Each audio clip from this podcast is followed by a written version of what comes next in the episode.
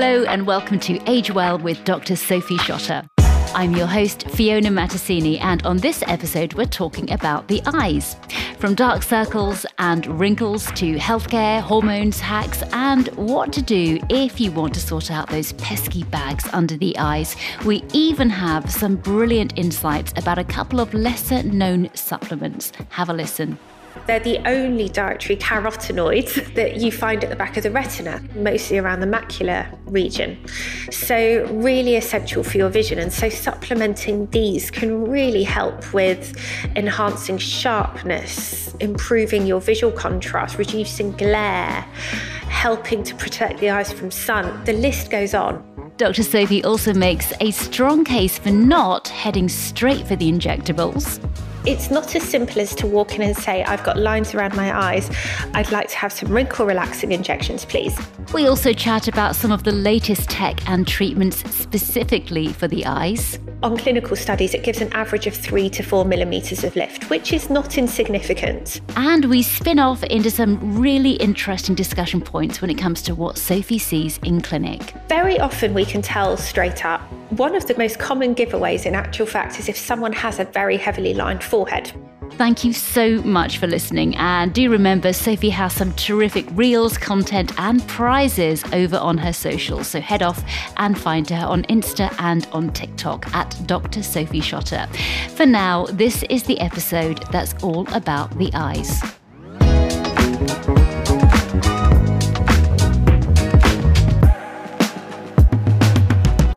Right, the eyes episode. And Sophie, just like on our skincare episode last year, I do have a bit of a shopping list of different things to ask you. So, can we talk about both the causes and the possible treatments for various eye issues? I think starting off, firstly, with what about crow's feet? So, those are those lines and wrinkles around the sides of our eyes, aren't they? Do you know, we really give the most flattering names to features of our face, don't we? I mean, crow's feet lines. But Horrible. yes, that's exactly what they are. They are the lines that appear around the corners of our eyes when we smile or when we laugh. And really, when we're looking at how to treat them, we have to consider what's causing them because, of course, there's muscle action going on. Because when we're smiling, when we're laughing, we have this sort of circular muscle around the eye, which is squeezing inwards, and that's part of what causes the lines to form. But mm.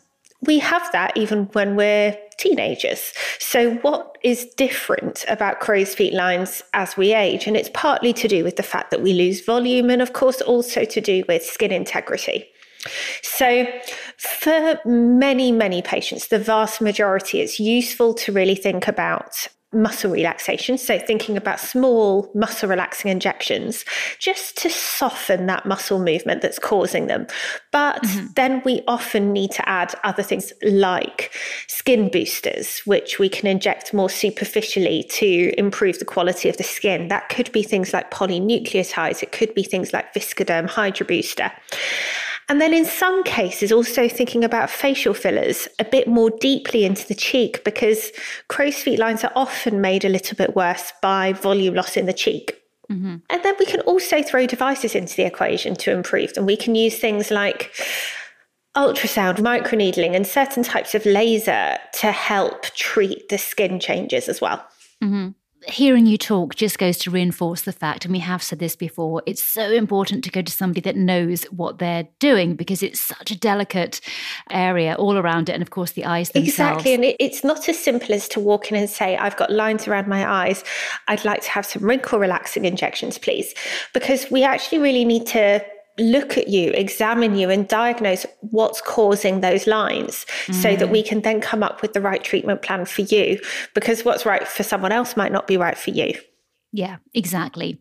So, what about um, here's one for me bags under the eyes? Now, bags under the eyes can mean an awful lot of different things. Right. so, some people refer to under eye bags as puffiness, some people mm-hmm. refer to them as what I call true eye bags, which is to do with the fat pads and the structure of them changing as we age. So if we mm-hmm. start by focusing on those, as we get older, we lose bone in the face. And, and the bone gives tension to all of the soft tissues that overlie it. So as we age, mm. that tension becomes less. So, all of us within our eye socket have fat pads which sit there within the eye socket. And in youth, those fat pads are held in place by the overlying muscle, the same one as I just talked about that we can relax mm. to treat crow's feet lines. But mm. then, as the tension in that muscle decreases as we age, so those fat pads are sometimes not held as snugly as they used to be, and they can pop out against the surface mm-hmm. of the mm-hmm. skin, giving the appearance of eye bags. So this is why so many people come for eye bag treatment and say things like, you know, I've tried every eye cream under the sun and it just doesn't do anything. And that's because this really is about deeper, more underlying structures. Now, mm. Hyaluronic acid fillers can be useful, although it's much more complex than just treating the area around the eye. What we really need to do is go for quite an extensive approach that aims to restore that tension in the muscle. But for many people, surgery is the best option. Surgery around the eyes can be such high impact and really change the messaging of the face. Mm. So it's something that I think is really useful. Of course, if people want to avoid it, then we'll look at a combination treatment plan, maybe using Sofwave ultrasound treatment together with facial fillers. And even on the simplest level, if you do things like using a cooled eye mask that you've kept in the fridge or the freezer, or cold spoons. And some people talk about things like tea bags or cucumber slices. All of that can decrease puffiness. So, although it won't fix the actual eye bag, it can make it look less puffy. When you talk about some of these sort of fat pads herniating through and giving the appearance of eye bags. Does the filler then work around that so that basically you're adding volume around those bags? Or is it the case of the filler will break down the eye bags? No, in fact, neither. If you were to inject around the eye bags, it usually won't look very good. The whole mm. aim with when we use facial fillers is to treat within the cheeks and the temples and often treating multiple layers of the face so that we restore that tension in the orbicularis oculi muscles so that we can actually improve the eye bag. And then any filler that we place actually around the tear trough area will aim to be minimal. Mm-hmm. And again, with the aim of restoring volume in that area rather than to try and mask an eye bag. Yeah. Okay. And does more sleep help, or is that an old wives' tale? when we don't sleep enough, we do get puffier. So, as we're asleep, we subconsciously micro blink our eyes that can help to drain fluid. So, a lack of mm-hmm. sleep does cause puffiness. So, again, it can make eye bags appear worse. And that puffy face look is a common thing mm. after you've not had enough sleep. Mm. Which sort of leads me on to number three when it comes to the eyes, dark circles. That's this is again one I'm always trying to mitigate. Yeah. And again, it's one that we throw a lot of things under one heading with dark circles, and it can happen for so many different reasons.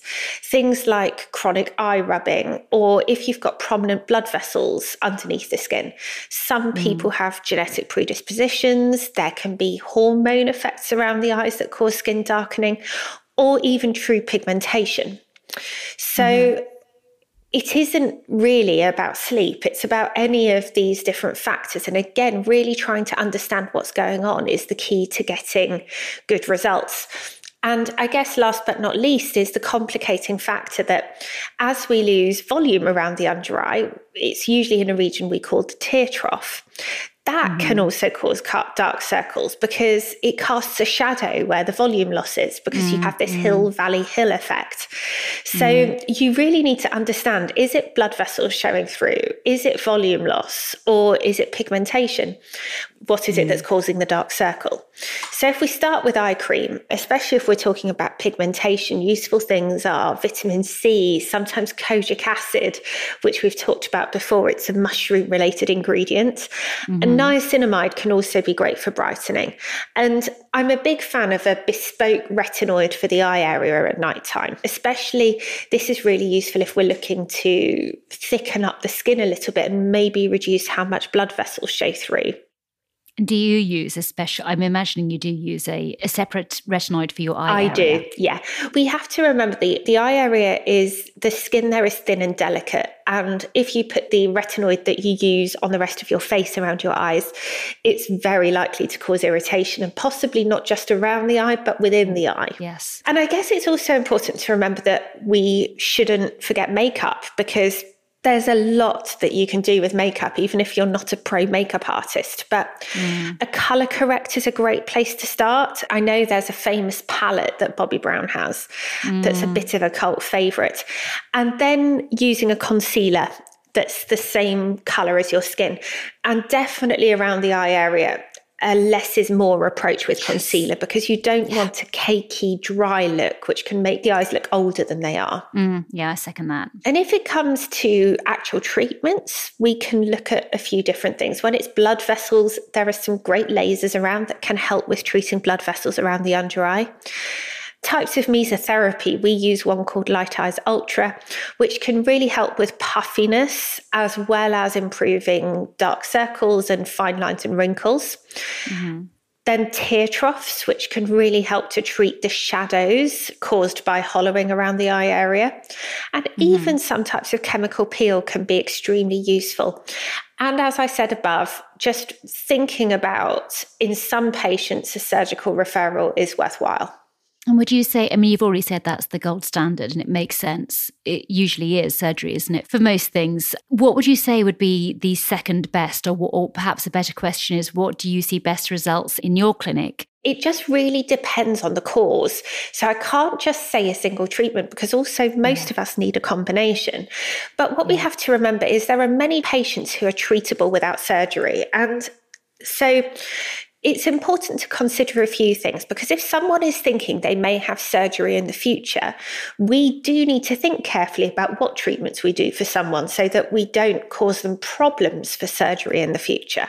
Mm-hmm. But say the first signs of aging starts throughout our 30s and more dramatically in our 40s if someone were to go and have a facelift in their early 40s when they first start noticing issues, and some people mm. do that, then they're likely to need a second one in their 50s which is already becoming yeah. more complicated. And then yeah. when they're in their 60s, they're not usually going to stop caring about how they look. And that's when they might be thinking about a third one. And each progressive mm. one becomes more and more complicated. So I'm a big fan of surgery and patients who are willing to consider it at the right stage and when they need it. But for many patients, there are great non surgical options. I'm still getting over people having a facelift in their 40s.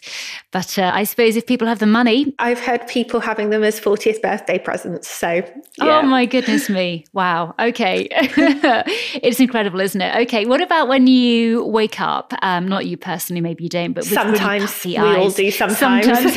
okay. It's reassuring.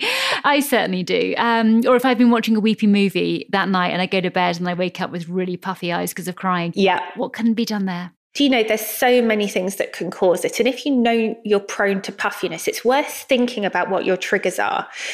Tiredness stress dehydration which might sound counterintuitive because you're thinking fluid around the eyes. But if you're dehydrated, mm. you're more likely to leak fluid out of your blood vessels. Right. Sun damage, drinking too much alcohol, eating salty foods is a really common one. And for mm-hmm. some people, it's also related to seasonal allergies, mm-hmm. things like hay fever.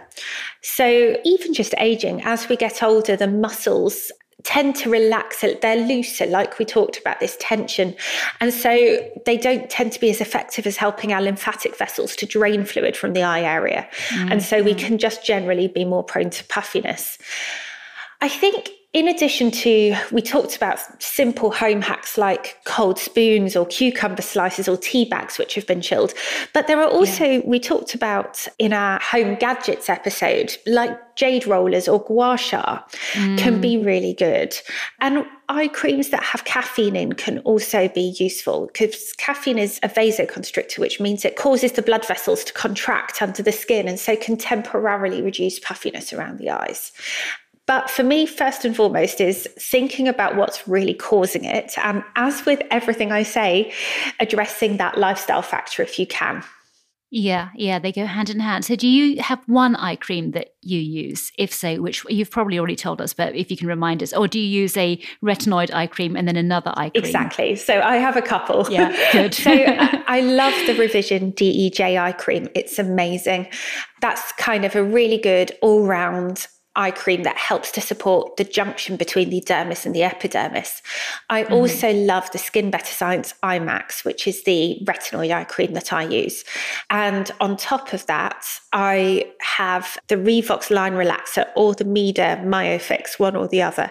And they're mm-hmm. both peptide based products and they're just brilliant for helping you know, those tiny little wrinkles around the eye area, which are muscle action, but just attached immediately under the skin. I think those peptide based products can be so helpful for those. Yeah. And do you layer them as you've just said in that order? No, I would put the peptide product on first and then the yeah. cream on top of it. Yeah. Okay. Brilliant. Noted.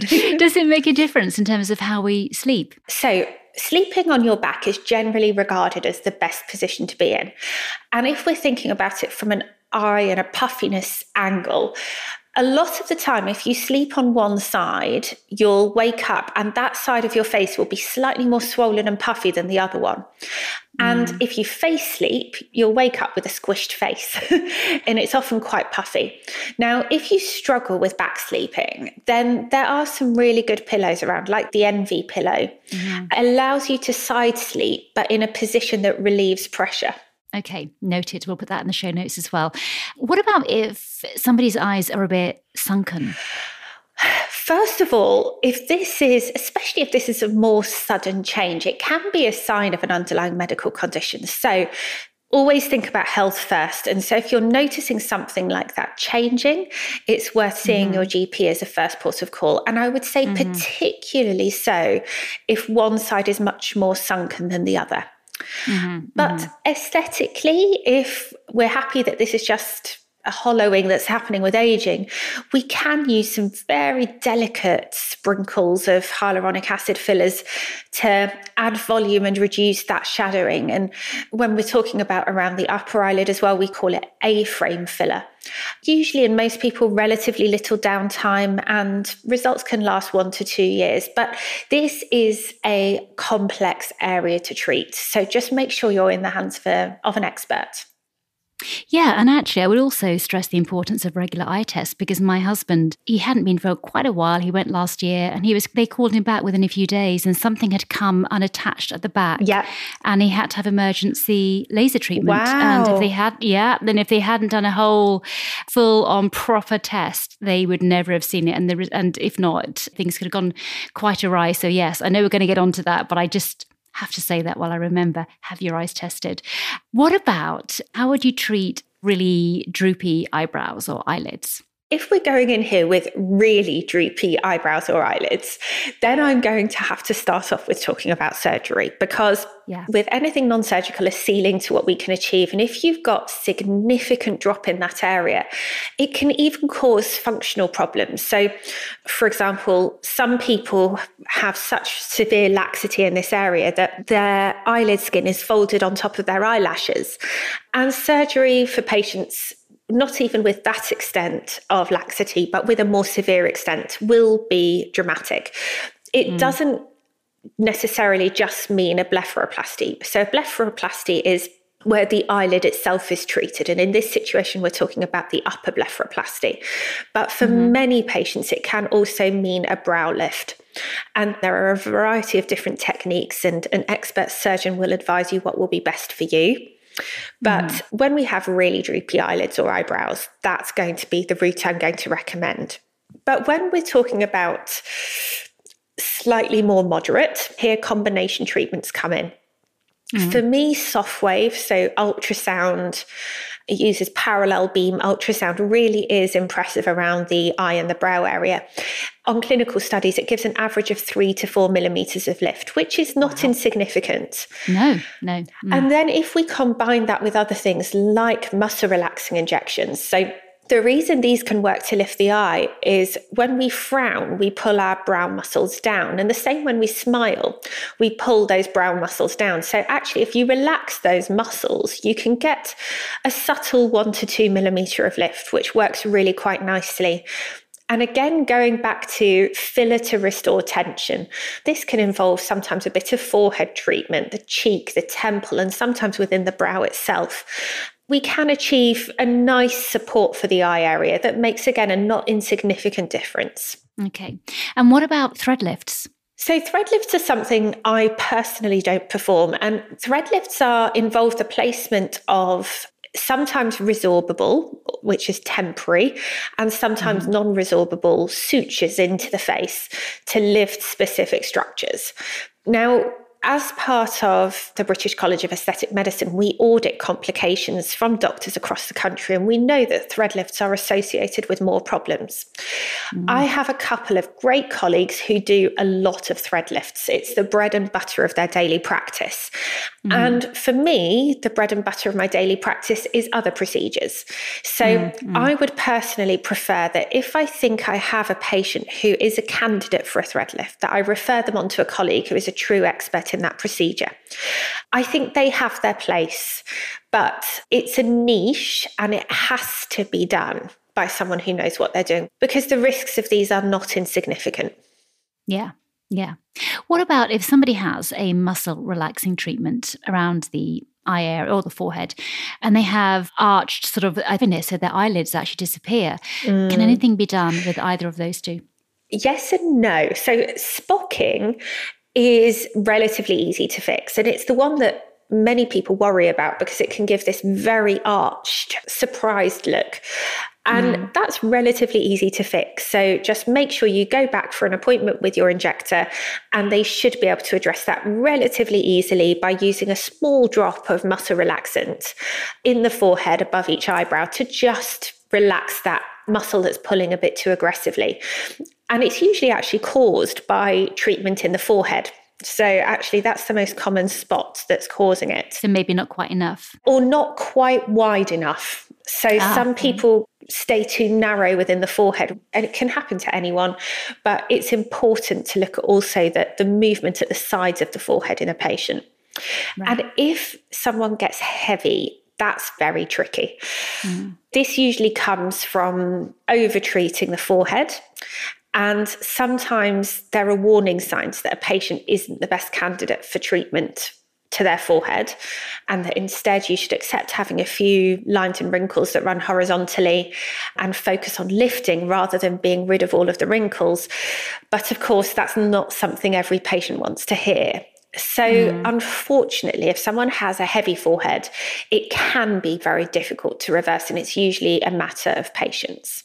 And would you know at a first consultation if they weren't right for that? Or is it a case of if they have a heaviness afterwards, that's how you know? Very often we can tell straight up. So, one of the common giveaways in actual fact is if someone has a very heavily lined forehead. If you think about okay. it, those patients are often ones who come in and ask about treatment. But often, if you're naturally heavy on the eyebrows and the eyelids, you raise your eyebrows a lot. It's a natural mm. thing we do to keep our eyes more open. So the moment I take away your ability to do that as effectively through muscle relaxation, you become heavy. So, one of the easiest things to look out for is patients with heavier forehead lines. Mm, interesting. Can we talk about how hormones impact the eyes? Yeah, I mean, hormones impact every single tissue in the body. And this is why their effects are so far reaching. As mm. estrogen levels change, it can just as it affects the elasticity of the skin, it can also affect the elasticity of the cornea in the eyes. So that's the clear layer on the front of the eye. And that can mm-hmm. have an impact on our eyesight. And that's also why a lot of ophthalmologists or eye doctors won't recommend you get laser surgery or new glasses prescribed whilst you're pregnant because of mm. the fact that estrogen plays such a big role. Estrogen and progesterone also help to regulate the oil glands in the eyes. So, this is really important for helping keep our eyes moist. So, mm. as the levels of those hormones change, we can get dry eyes. And there are some interesting things that are being done with that now. Insulin a lot of people know about this because it helps to regulate blood sugar levels.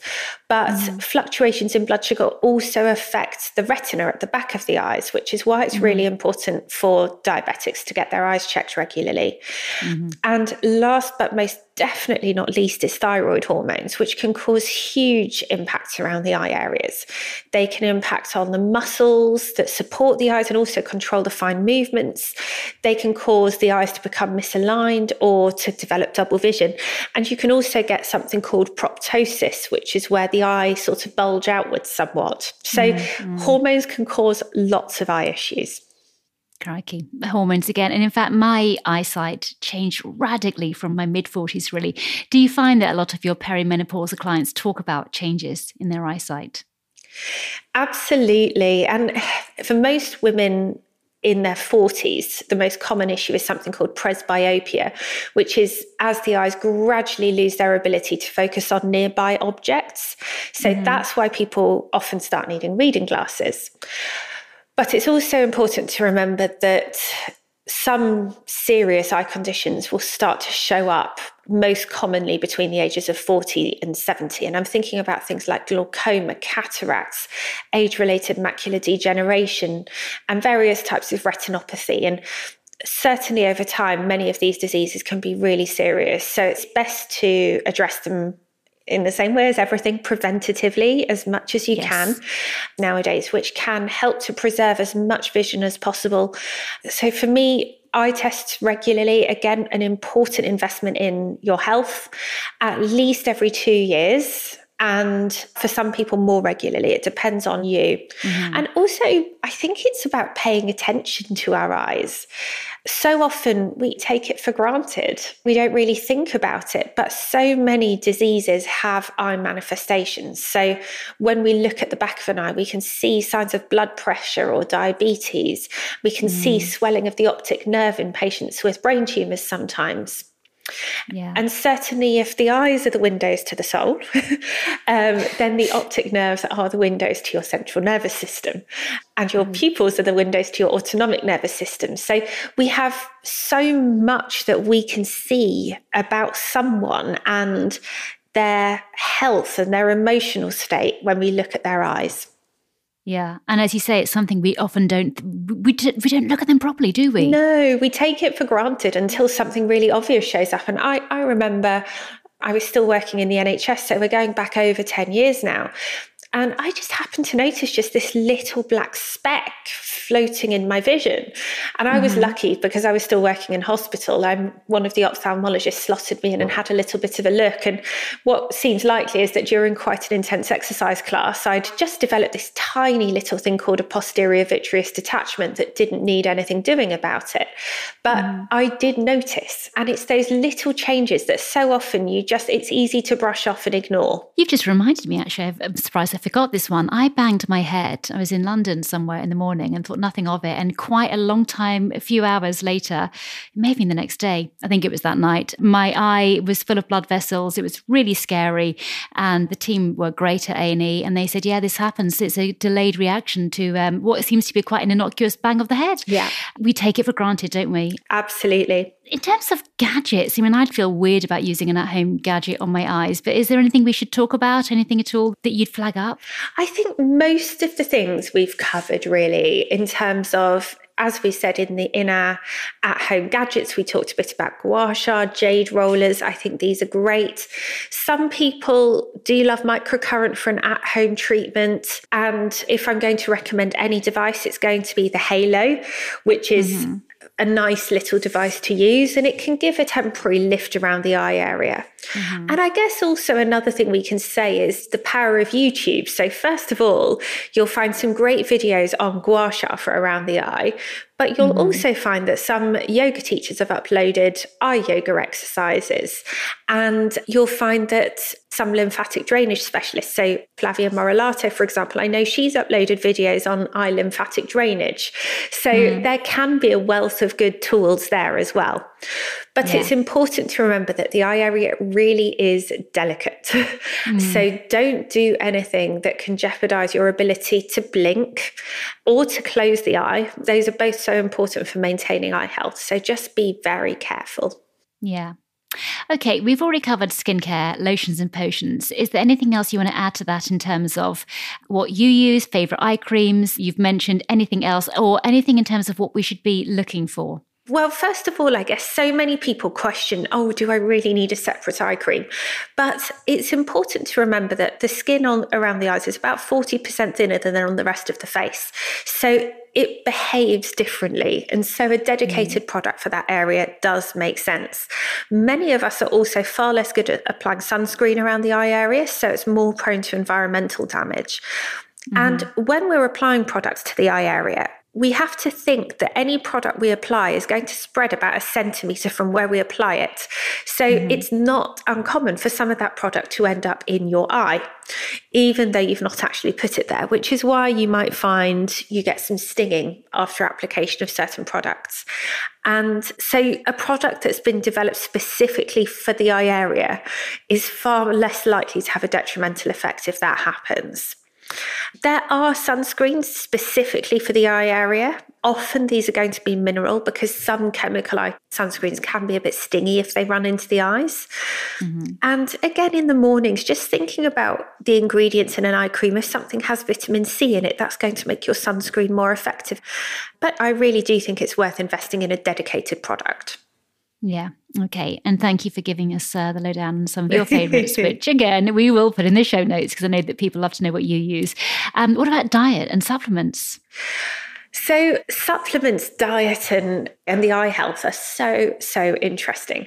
This goes back a really long way in terms of some of the research and data.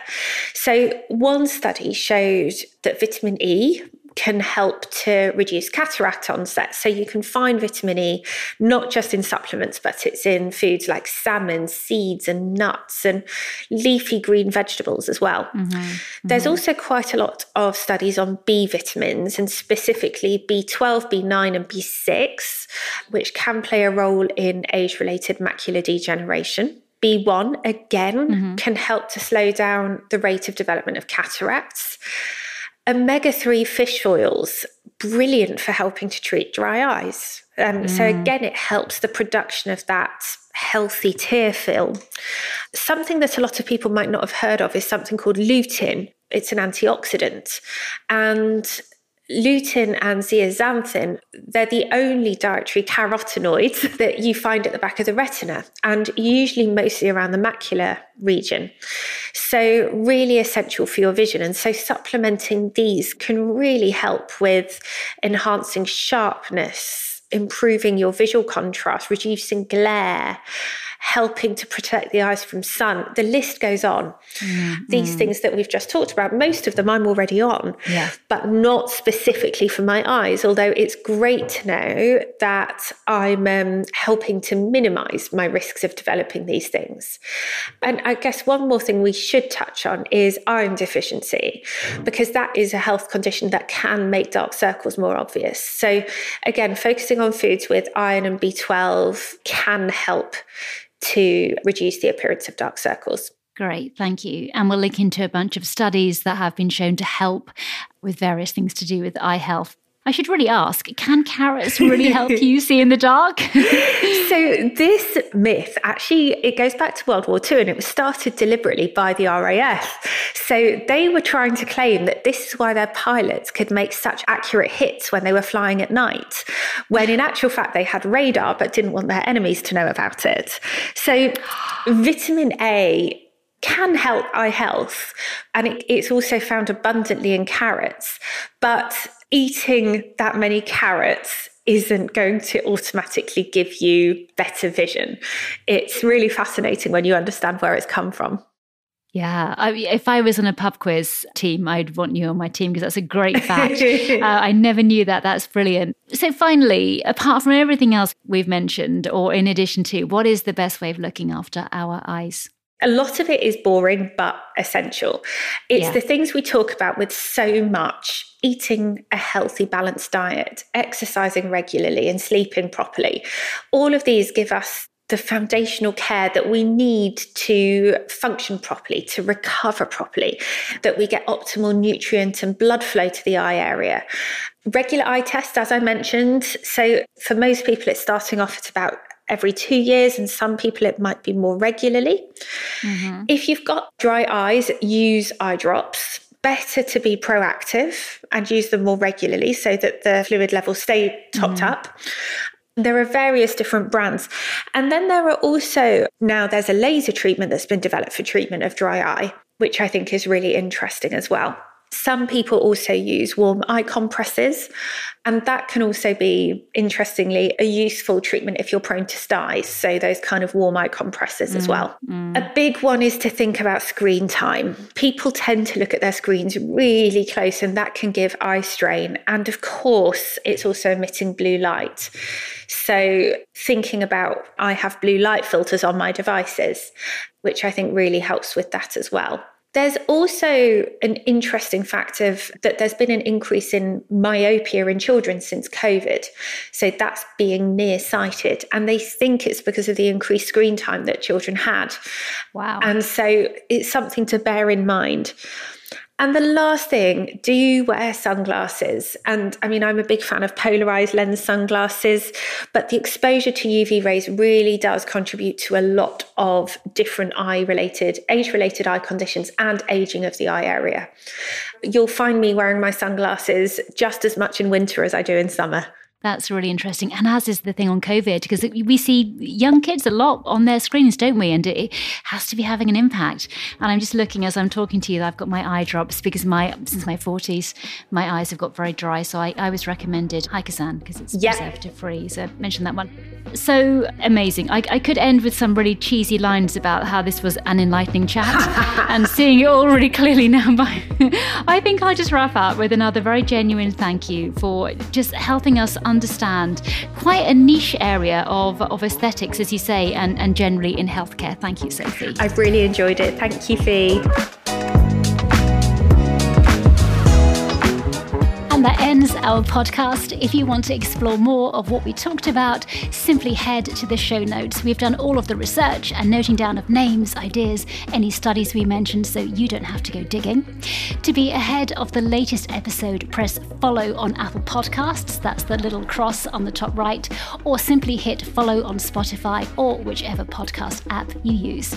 Also, do follow Sophie on Instagram and TikTok. There's loads of great content and little explainers on there. Search for Dr. Sophie Shotter.